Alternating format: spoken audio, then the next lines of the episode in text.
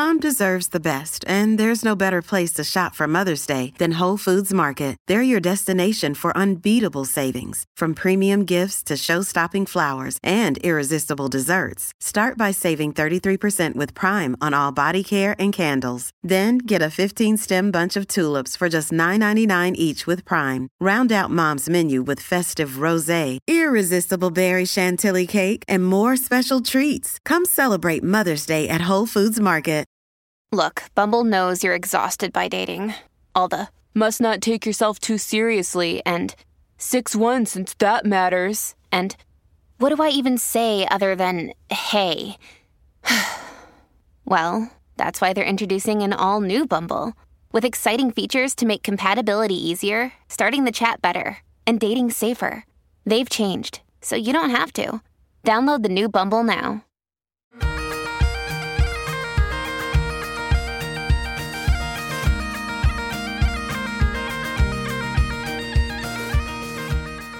Welcome to the Scran Burns Night special.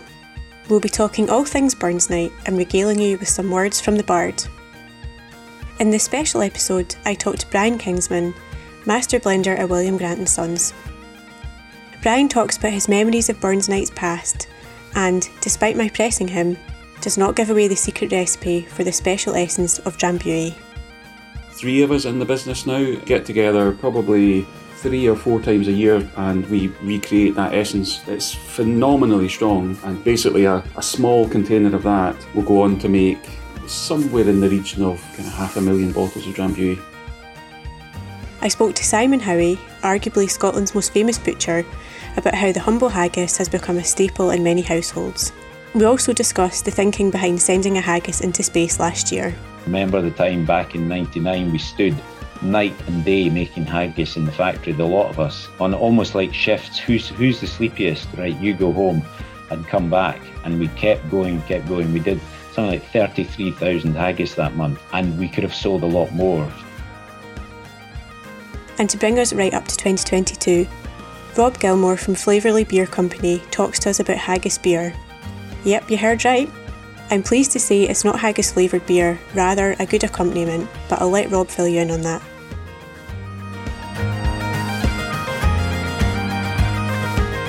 We also have some great audio from our Big Burns Night celebration last year.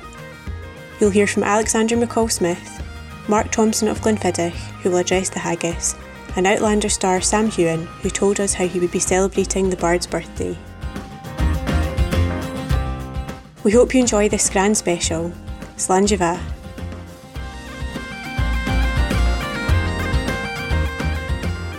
I'm now joined by Brian Kinsman, who is the master blender for William Grant and Sons. Um, hi, Brian. Hi there. Could you tell us about your sort of career so far and how you came to be in your current role? Yeah, absolutely. Scarily, it's actually 25 years I've now been with William Grant and Sons, li- literally 25 years on the 1st of January. So I started as a chemist. I came to work for William Grant in their laboratory at the grain distillery down in Girvan. And um, really, at that point, was very much looking at spirit quality from a chemistry perspective, but inevitably got involved in sensory because clearly that's massively important for, for whiskey.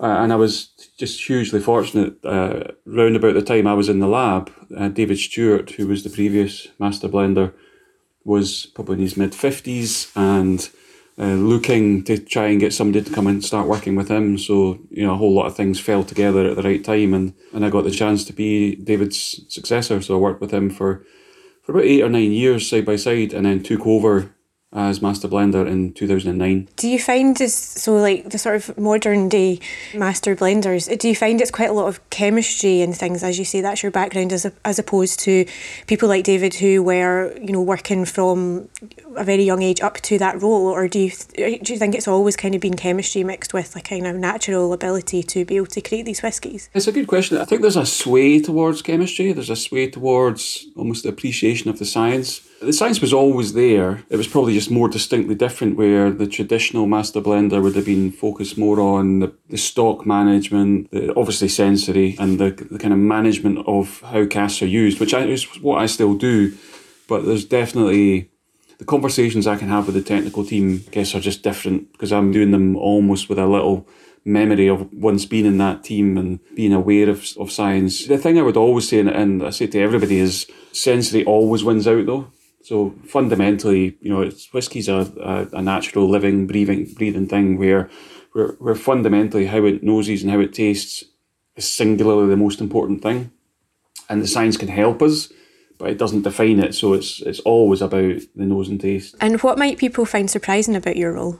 Probably a lot of the boring bits because it's one of those roles that it's when you tell somebody what you do, it's like, oh wow, that's amazing, and then you say, you know, I'll, I'll pull out the, the, the little facts and figures of, you know, I might nose two hundred whiskies in a day, maybe more. Um, you know, you're trying everything from new make spirit all the way through to 50, 60, 70 year old whiskies, and and you travel the world, and it all sounds amazing, but there is like every job. Phenomenally tedious spreadsheets and planning, and you know, looking ahead to saying uh, Uh, I'm making a 12 year old today, but I need to make sure I keep enough salt back for the 15, the 18, the 21, the 30. So there's an awful lot of easy maths, but you know, just maths and planning and setting up things on documents and emails. So it's it's a job that sounds very sit and stare into a glass, which is obviously the image that we quite often portray. But the reality is there's an awful lot of just admin that goes behind it. So, for anyone that doesn't know, what whiskies do you work on and how do they all differ? Uh, well, I'm very fortunate, and I, and I must admit, I think I think at William Grant we might be fairly unique, where we're probably now a what you might call a medium-sized company uh, in in the global scale, but but really we still behave like a small company because that's where we came from, small family-owned business that's been very successful. So I'm very fortunate I get to work across the whole portfolio. So I'm working on, for example, Grant's blended Scotch whisky, so you know, big well-known brand. Clearly, Glenfiddich single malt, Drambuie, Monkey Shoulder, so a whole range of Scotch whiskies. But then in the portfolio, we've also got Tullamore Dew Irish whisky, so you get that nice comparison between Scotch and Irish. We've then got a Canadian whisky, we've got Hudson bourbon in the States, um, and then a whole range of non whiskey products as well that I get involved in, in terms of French brandies, various rums, gins, white spirits, and so on. So, from a managing quality and almost understanding the differences between categories, I'm really fortunate that in the space of a day, I, I could go across six, seven, eight different spirit categories. Do you try them all at the same time? uh, yeah, try, uh, try to manage that. But yeah, I mean, effectively, and everything, as you know, is pretty much done on nose you know, we do a little bit of tasting from time to time, uh, but pretty much nosing. But uh, yeah, I, I, can I try and plan my day so that it's you almost build up. Drambuie is singularly the most pungent, the most sort of strongly uh, aromatic uh, product we do. And when I make the Drambuie essence, I really can't do any nosing for the rest of the day. So I try and plan the day so that you know you're you're almost building up in terms of intensity. And so if we're doing a Drambuie essence, ideally you want to do it late afternoon and then go home and have a shower and kind of get rid of the smell a little bit. Yeah, that, so that leads me on to my next question. So to tell us about Drambuie and what makes it different, because obviously it's a liqueur. So what is the Drambuie essence? Well, I could tell you, but I'd have to kill you. So it's uh, uh, basically the Drambuie essence. It's a secret that goes back. I mean, if you look at the kind of history of the brand, in theory, it goes all the way back to Bonnie Prince Charlie in the 1700s. But certainly the sort of modern version of it goes back, you know, 100 plus years that was then given to the Mackinnon family. I've got a written down recipe we've got in our safe in, in the office. Uh, we, we took over that recipe in 2014 when William Grant bought the Drambuie brand. Three of us in the business now who we get together probably three or four times a year, depending on, on exact volumes, and we recreate that essence. And it's just that it's nat- natural flavours and oils that we, we mix together and it's phenomenally strong. And basically, a, a small container of that will go on to make somewhere in the region of kind of half a million bottles of Drambuie. So that sort of number. It's brilliant. It's you know because it's such a natural product. You know, heather honey, this secret essence, obviously blended Scotch whiskey, a bit of saffron that, gets added for colour, uh, and sugar because it's a liqueur. And you know, it's just a it's a really historic old Scottish brand. And also, I mean, I've got experience of this. Friends who are not really particularly into whiskey or don't think they like whiskey want to try it. It's quite a good kind of gateway because it is so sweet, but you get those flavours there. So you, do you find that as well? It's quite good for people who are not quite sure about whiskey. Hundred percent, yeah. I mean, it clearly is sweet. It's a very indulgent drink. It's it's that it's got that it's got such a syrupy sweetness. But yeah, it, it's it's got the whiskey cues, but they're rounded off because the sweetness itself rounds it off, and then the natural flavours that come in from the essence are you can still tell you're drinking a whiskey drink, but it's not got that big punch that sometimes whiskey can be quite off-putting if you if you've never really drank it before. So Burns night is upon us. Do you celebrate? Do you have a big Burns supper? I used to play the pipes. I still technically do. I, I was really into it when I was young. The number of Burns suppers I used to go to was colossal. You could do a dozen in a week because you'd turn up, you pipe the haggis in and so on. So I've always loved them. We actually had a wee practice run the other night in the house and had haggis. The kids were, I wouldn't say they were bowled over by it, but they were. My son's he's sixteen and he he was quite stoic. He's like, I need to eat this because I'm Scottish and I have to eat it. My daughter was nah, not really wanting it, so I'm not I'm not sure we'll do one quite in that in that format. Um, but yeah, we, we I always do something just because you know it's it's part of me. It's been, I've been doing it since I was a kid, really. What whiskies would you recommend for burn supper? Because obviously you've got the kind of quite spicy haggis and then the creamy mash and uh, neat. So is what would you recommend for that? It's definitely personal preference, but I tend to think Speyside style whiskies work well with haggis. I think the really big smoky ones almost you get a bit of a kind of clash going on. So I, I would I would typically go for if I was thinking of our whiskies, something from the Glenfiddich range at the you know the sort of 12, 15, or maybe something like Monkey Shoulder if you want a bit more sweetness or of course we've just mentioned Drambuie. That that does work as well. But I think yeah, it's something on the sweeter end. Speyside malts, liqueur. If exactly how you said it, if somebody doesn't naturally drink uh, whiskey, then it's, it's a really nice way in as well. So this is part of the podcast all the time. It's the desert island dram. So if you could only take three drams onto a desert island, what would they be and why? Wow, three drams. When you try two hundred a day, three's not really that much. I mean, just for for reassurance, not drinking, obviously.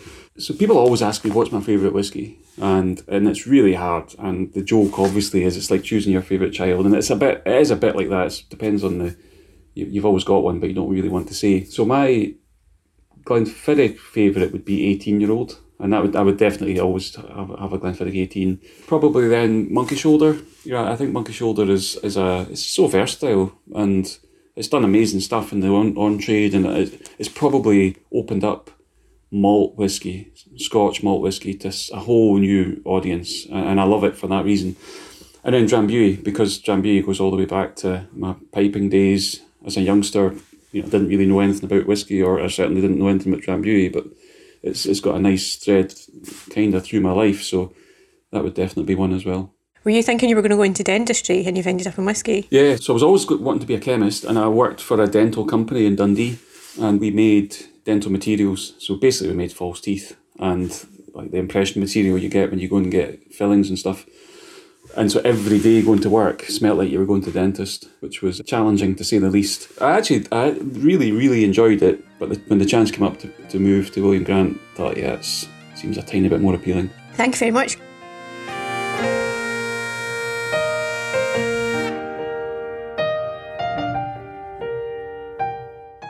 This is a poem about Robert Burns. It's called Missing You Already. What's 225 years in any full blooded scale of things? Not all that much, really. There are some who still feel, against all the literary evidence, that Homer sat down to the Iliad not all that long ago, or at least not so long that we've forgotten the gist of what he said about windy Troy. Poets have a way of persisting long after their lyres have lost their strings and been put away in the cupboard. Their voices have a way of lingering, reminding us at unexpected times of why it was that we were initially so struck by what they had to say to us.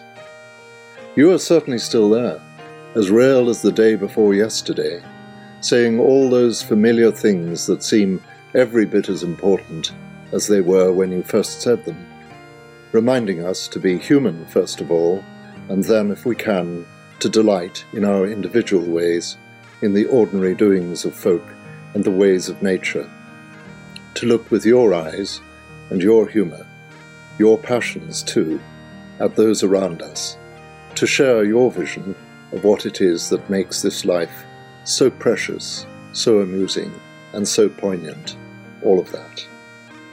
We still need you, you know, and you might be surprised to hear just how deep and lasting that need has turned out to be, especially now, when so much of what you wrote about seems a bit of a distant memory.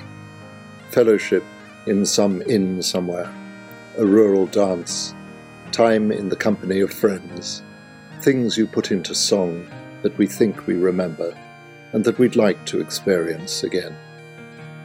Of course, we can do that with you as our companion, Robert Burns.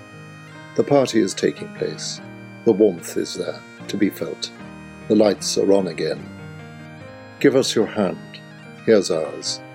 All Scotland, though a little quieter now, is a bit happier in your company, a bit wiser in the warmth of your words.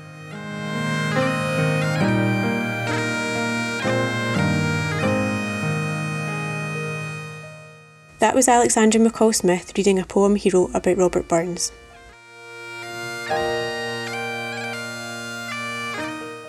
I'm now joined by Simon Howie of Simon Howie Butchers, who are very well known for their haggis. Hi, Simon, how are you? I'm very good. How are you? Fine, thank you. Looking forward to Burns Night. I don't know if you are. We always look forward to Burns Night. It's the best month of the year for a butcher. so, obviously, you're a very well known business in Scotland, but how did it all start? Well, the business began back in 1986 when I opened a small butcher shop in the village of Dunning, which is 10 miles west of Perth I served my apprenticeship in a, in a wee shop in Perth. At the age of 19, I decided I would give it a go myself. There was a small cooperative shop was for sale in the village at two and a half thousand pounds. So I splashed out, spent the same again fitting it out and began on my own.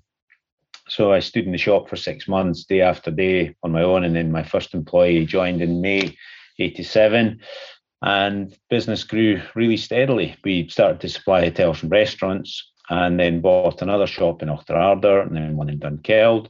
And then I went and bought the shop that I started in as an apprentice in Perth in 1996.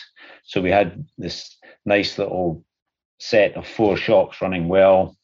Each manager, each all the new staff could see there was a progression opportunity. So I got a, built up a really great core of staff, many of whom are still with me today. I've got employee number one three, five, 10, 15 are all still in the business today, 35 years later. So I've been really, really lucky with the caliber of people that I managed to entice into the business. After we got going as a, as a retail business, it became obvious that this idea of just continuing the number of shops in outlying areas wasn't really that sustainable because it's difficult to control things that are 50 miles away from you when you're working in a shop yourself. So I bought a farm next door to my family farm and I built a small factory in 1996. And that helped when butcher shops became licensed in the way that pubs and restaurants are licensed. Butcher shops became licensed because of the food problem there was in the 90s. And um, that helped me to, if you like, try and be best in class. So that was what got us into having a factory. And from having a factory, we then ended up supplying many more hotels across the whole country and thinking that our model was to reduce our retail footprint and increase our hotel and restaurant business. So that's what we did. And up until the late 90s, we focused predominantly on catering butchery. And by that time, we were down to two shops, which we still have today. So that was that's the sort of genesis of the business. You were an apprentice butcher. Was that kind of thing in your family? Yeah, my dad was a farmer. He was a he was a beef farmer, and he had also a dairy as well. So he was a man who understood animal welfare and farming to a very very fine degree. He was an excellent farmer. Really loved it and enjoyed it. I probably watched him struggle as uh, in, in comparison to many businessmen with that kind of asset base that he had he never really got, uh, to use the expression, out of the bit. It was always a bit of a struggle financially to, to make the business successful. So it was always next year was going to be a good year. They didn't have terribly bad years. In fact, farming was arguably better in the 70s than it is today. But if you didn't have scale, it was difficult to generate cash. As a sideline, he began selling meat himself to bigger institutions like hospitals and schools and predominantly prisons, believe it or not. So he had the meat slaughtered and butchered and then sold into the these big establishments. So that was kind of where I saw the butchery process happening. Not that we saw the slaughtering, but we saw the butchery happening in what were clean but fairly rudimentary premises in the farm. And that was allowed in those days. And, and believe you me, it was very clean, but it's not something that would be allowed nowadays.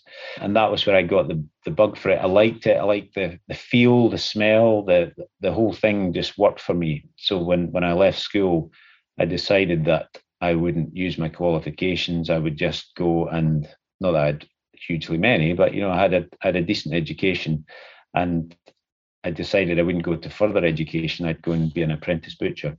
So I'm the first butcher in the family, but there has been a meat background, if you understand. My grandfather was a was more of a contractor, and my father was really the first serious farmer, albeit they've had land for hundred years in the village. Was haggis always something that you knew was like a good selling point for people? Like, is it always something that's done quite well in terms of like butchery? If you're in the butcher trade in Scotland, you're involved with haggis. It's really as simple as that. It's like being owning a hotel or a pub and somebody says, Do you sell wines and spirits? If you're going to be a credible butcher, you've got to have a good haggis. When I was serving my apprenticeship, always believed that the haggis my bosses made in, in our shop in Perth was fantastic. I took that recipe when I began myself, and that has worked well when we bought the Perth shop back, or sorry, when we bought it in the first place in 1996, the owners by that time were a family called Robbie and Chris Singer.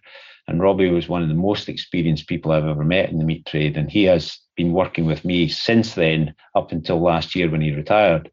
And he's been a, a fantastic support to me and, and my colleagues in terms of a technical basis. And he he helped us develop the haggis product during our time. Late 90s, about 99, I think it was, uh, Scottish Enterprise said, Look, we'd like you to go on a supplier development program with Sainsbury's, who at that time were embracing what they called regionality. So they wanted you to go to Yorkshire and get the best Yorkshire puddings, and they wanted you to come to Scotland and get the best haggis and the best cheese and the best whiskey or whatever it was.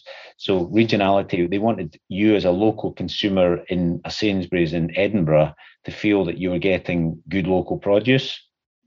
And the best way they felt to do that was to embrace a suite of good Scottish suppliers that they could help develop. And they recognised that a bunch of us were going to be very wet behind the ears and not that well organised and not that big. But some of the things we could do would be a bit special or a bit different from what they could, if you like, deal with out of their head office in London. So I went on that course, and there were companies there like McLelland's Cheese, and I think even Walkers were there. Uh, shortbread people who were big, Graham's Dairies, a number of you know really good family-owned businesses that were supplying the supermarkets, but some of them weren't in a big way. I was very fortunate to be looked after by the person who ran the scheme for Sainsbury's, and he mentored me very well and said, "Look, what products do you have in your business that we could sell in Sainsbury's?" Which was the key to the whole thing so we talked about products A, B, C, D, E, F, G, and, and one of the obvious ones was haggis that was going to be a, a standout product in the sense that there weren't that many people doing it and not many people in the supermarkets. And there was, believe it or not, not much in the way of branded haggis at that time. It was all own label, so you could buy a Tesco haggis or a Sainsbury's haggis, but which were made for them by suppliers up and down the country but there, there weren't many private brands at that time. None of our existing competitors were even in the supermarkets.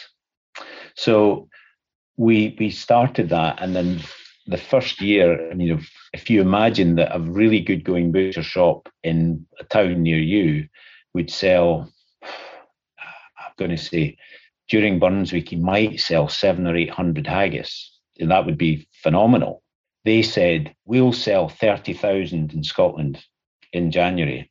So I thought, no way, no way, you will never, because they only had 15 shops at that time. And we said, well, okay, no, we'll do it. We'll we'll manage to make those. We'll get them.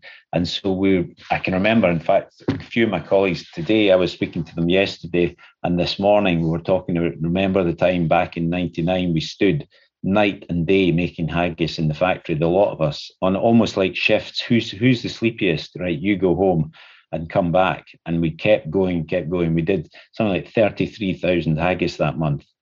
Um, and we could have sold a lot more. So it let us understand what the opportunity of supplying the supermarkets was really like. They they even more so then than now, were, were super high streets. You know, the, the, the aisle that they had was as good as five butcher shops in every store.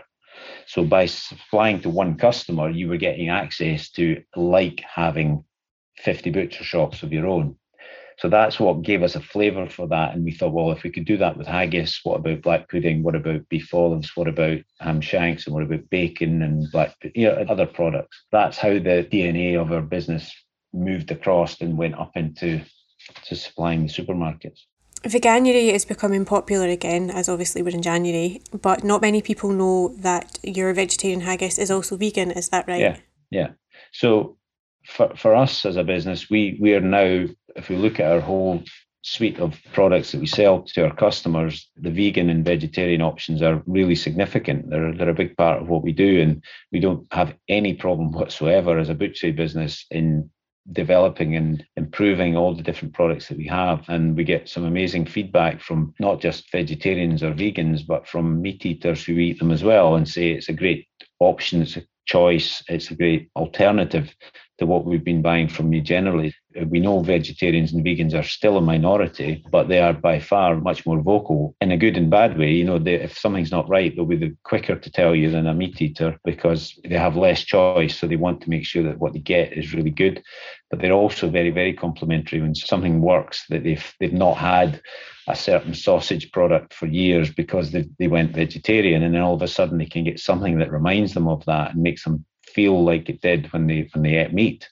Uh, there, we get some great compliments with that. So our haggis volumes are growing and growing in, in our you know lamb-based haggis, but so are our vegetarian as well. So the whole category is going up quite steadily. There, there just seems to be, I don't know, a tendency to to celebrate Burns much more now than there was 20 years ago. And on the subject of Burns, do you celebrate it and have a traditional Burn supper? We do. I mean, by Burn supper, it's not quite the, the grand affair with bagpipes and uh, and you know, toast to the lassies, but we always have a Burn supper, and some of the family or maybe a few close friends round, and we have some haggis and a few glasses of whiskey and some wine and some chat. And I'm a musician myself, so I play Scottish music, and quite often there's a bit of accordion music and singing round the table which is always a bit of a laugh after five whiskies.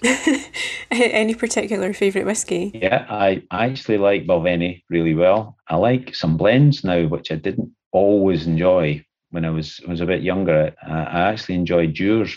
Really, it's not a whiskey you get a lot of. Johnnie Walker's all very good. I could give you maybe fifteen or twenty favourites if that's a help. Is there any particular whiskey you enjoy with haggis? With haggis, right? Uh, no, I don't think there is. I don't think there's one that, if you like, suits haggis. I think it suits me.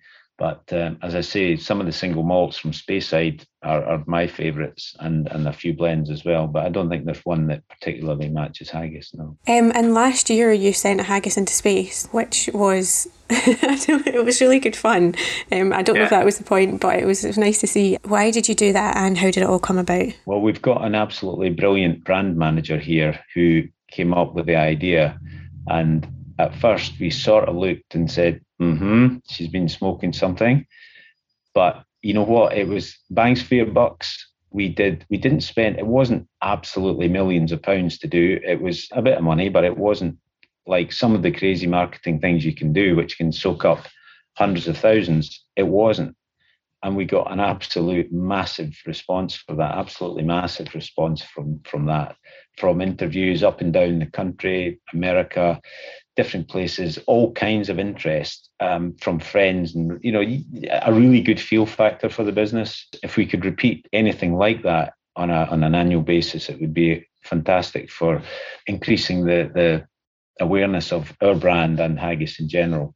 And it's fair to say too that we never ever look upon, say, a competitor coming up with a good piece of branding or marketing for Burns. We never see that as a negative for us or a bit of a downside in the sense that they may have stolen a march on us. We try to be bigger than that because it's great for the product, it's great for the industry, and it's great for Scottish food production.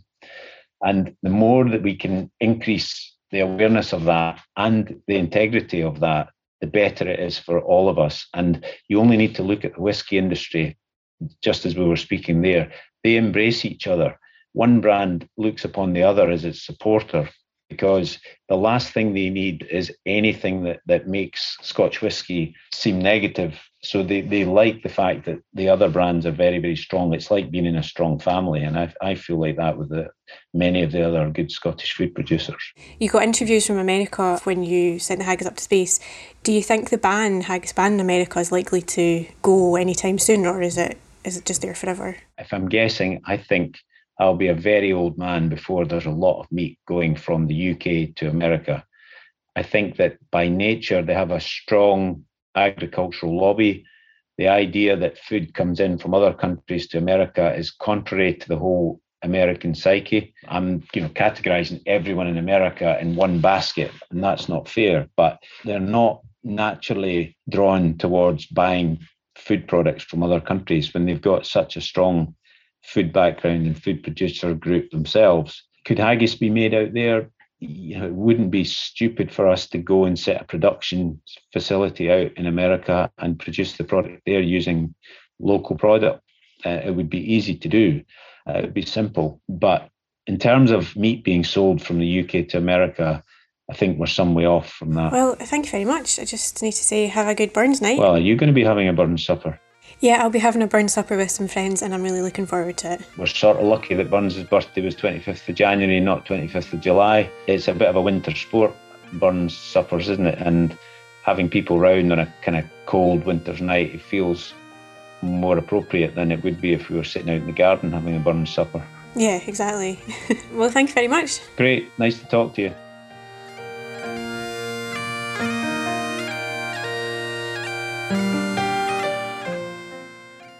Fair for your honest, sonsy face.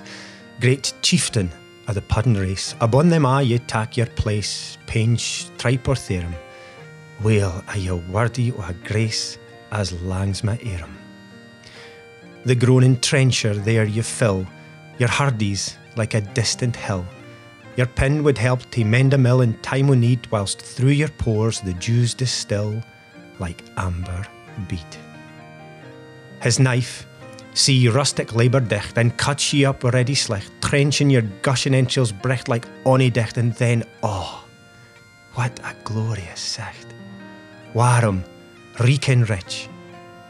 And horn for horn they stretch and strive, deal tack the hindmost on they drive, till all their wee swelt kites belive are bent like drum. And all oh, good man must like to rive, hmm, we think it hums.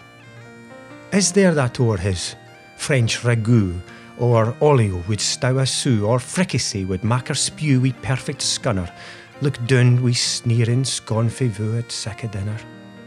Pear devil, see him o'er his trash, as feckless as a withered rash, his spindle shank a good whiplash, his neve a knit, through bloody floods or fields to dash, ugh, how unfit. But mark the rustic haggis fed, the trembling earth resounds his tread, clapping his wally neva blade, he'll mak it whistle, and legs and arms and hedges sned like taps of thistle. Ye powers wha mak mankind your care, and dish them out their bill of fare. Old Scotland wants nae stinking wear the jibes and luggies, for if you wish her grateful prayer, gie her a haggis.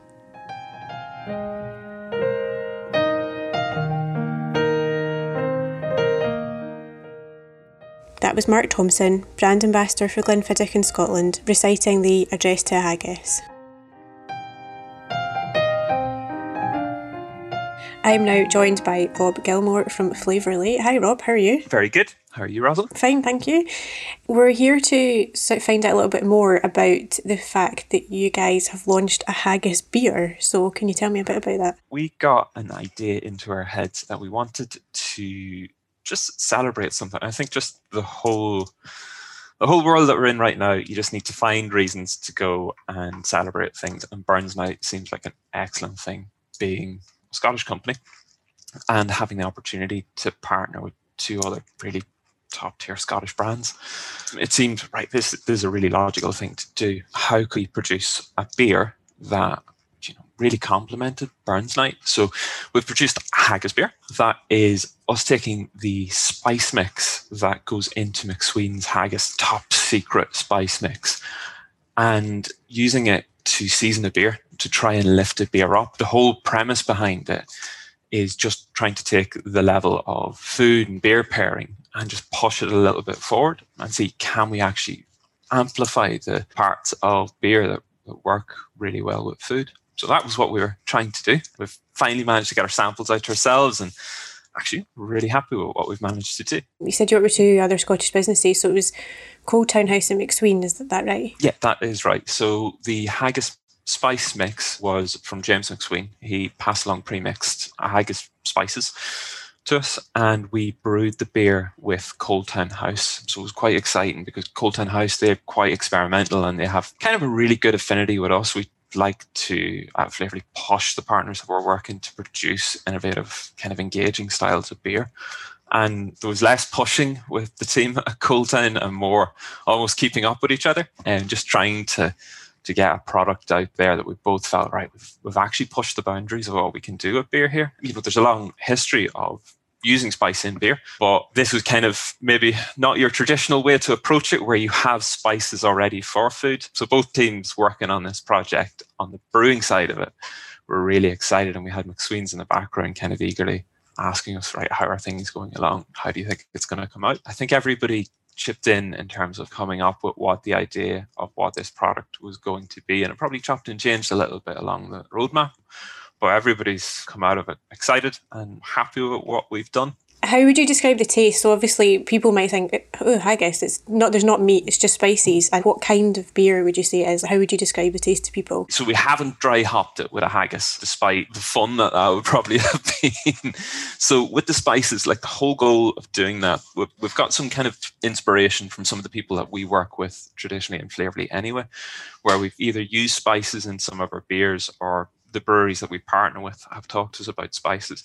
Whole goal about using the spices is to take what is quite a like a mouth filling beer and to lift that kind of flavor profile a little bit more and to kind of you know almost in the same way as like acidity in wine or even in food s- spices actually cut through quite thick dense flavors. So in this beer, we're using Scottish oats and Scottish malts. So you've got really rich, intense malt and kind of a really soft mouthfeel. That could be a bit cloying unless you chop and dice it up a little bit. And that's what the, the haggis spices have done. They've actually kind of just like broken the beer open a little bit. So you have something that has this lovely kind of silky, soft mouthfeel to it. We've gone and kind of actually deliberately targeted slightly more earthy hops just to give us a little bit more of an interest. We want the beer to be more savory than sweet. And the the, the haggis spices, you, you get like this lovely kind of finish where you have like nice kind of pokey fresh spices kicking through on the on on the finish of the beer kind of puts you in a position where like in a really great hoppy beer you would kind of have that last, last mouthful and you'd be like, oh God, right, I can't wait for my next mouthful. And that's kind of what we've replicated, but rather than doing that through the use of hops, we've done it through the use of haggis spices. Sounds good. Sounds really good, actually. Um, although it is just back at 10 in the morning, so. yeah, I do have a can of it sat on my desk here. And I did at one point pick my coffee up and it looked suspiciously like a can of beer. And I was like, no, it's, it's half 10, not yet. For anyone wanting to try this for Burns Night, is it available just now to buy? Yeah, so it is. It's available exclusively through Flavourly. It is on our website. It's in a couple of cases. So you can either buy it exclusively on its own. We have a couple of different case formats. We have like a 6, a 12, and a 24. You can also get it in a perfect case. So you can build your own case. And then finally, we've got a few pre mixed cases showing off some of our other Scottish partners that we work with. So we work with kind of a good range of Scottish breweries. We brew exclusive beers with Loch Lomond, and then we have we've brewed exclusive beers with other people in the past, like Black Isle as well. So we've got a range of products on there that if you want to get a few cans in to complement your haggises on Burns Night, the cases are already there. They're just waiting to be bought. And are you yourself going to celebrate Burns with traditional Burns supper or, or anything like that? Or are you just going to have quite a lot of haggis beer? I'm going to attempt some sort of balance in my life. I will have a haggis. So obviously, my accent might be giving it away. I'm not your traditional Scotsman. I have always wanted to celebrate Burns Night, but I get caught up in life and everything. and then I forget to do it, and then I get to the other side of Burns Night. And I'm like, oh, I've done it again. I've forgotten to do it. So this year, I now have haggis beer. So I, I don't know if that's like a carrot to make me sit down and actually just do a burn supper at home here. But I think so. I think this year I'm going to have to do it. Otherwise, it's going to be quite sad when I just say I sat and I drank haggis beer. At least it's kind of doing something to, to mark it. yeah, definitely. I've, I've contributed to, to, to burn celebrations. well, thank you very much, Rob. You're more than welcome.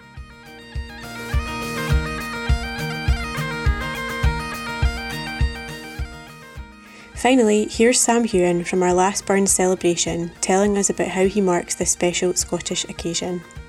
Hi there, just want to wish everyone a very, very happy Burns Night. Yes, indeed, it is Burns Night. And um, obviously, it's a big celebration in Scotland. Obviously, our national bard, who was very prolific.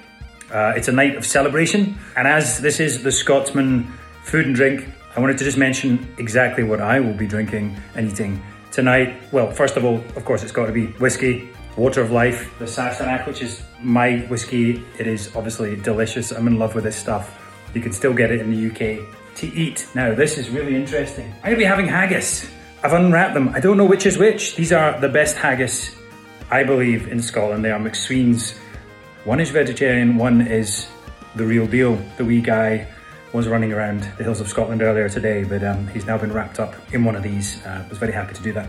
But I don't know which is vegetarian and which isn't, so that's uh, going to be a surprise for later. Obviously, normally I would drink out of a quaich if there was people here. There's no one here, so I'm on my own. I might as well drink straight out of the bottle.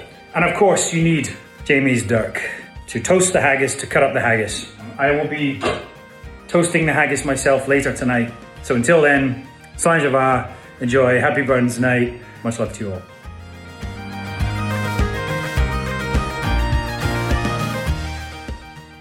Thanks to Ros Miller, whose wonderful music you heard on this episode. You can find more from him on Spotify. Scran is a laudable podcast that's co-produced and hosted by me, Rosalind Erskine, and co-produced, edited and mixed by Kelly Crichton.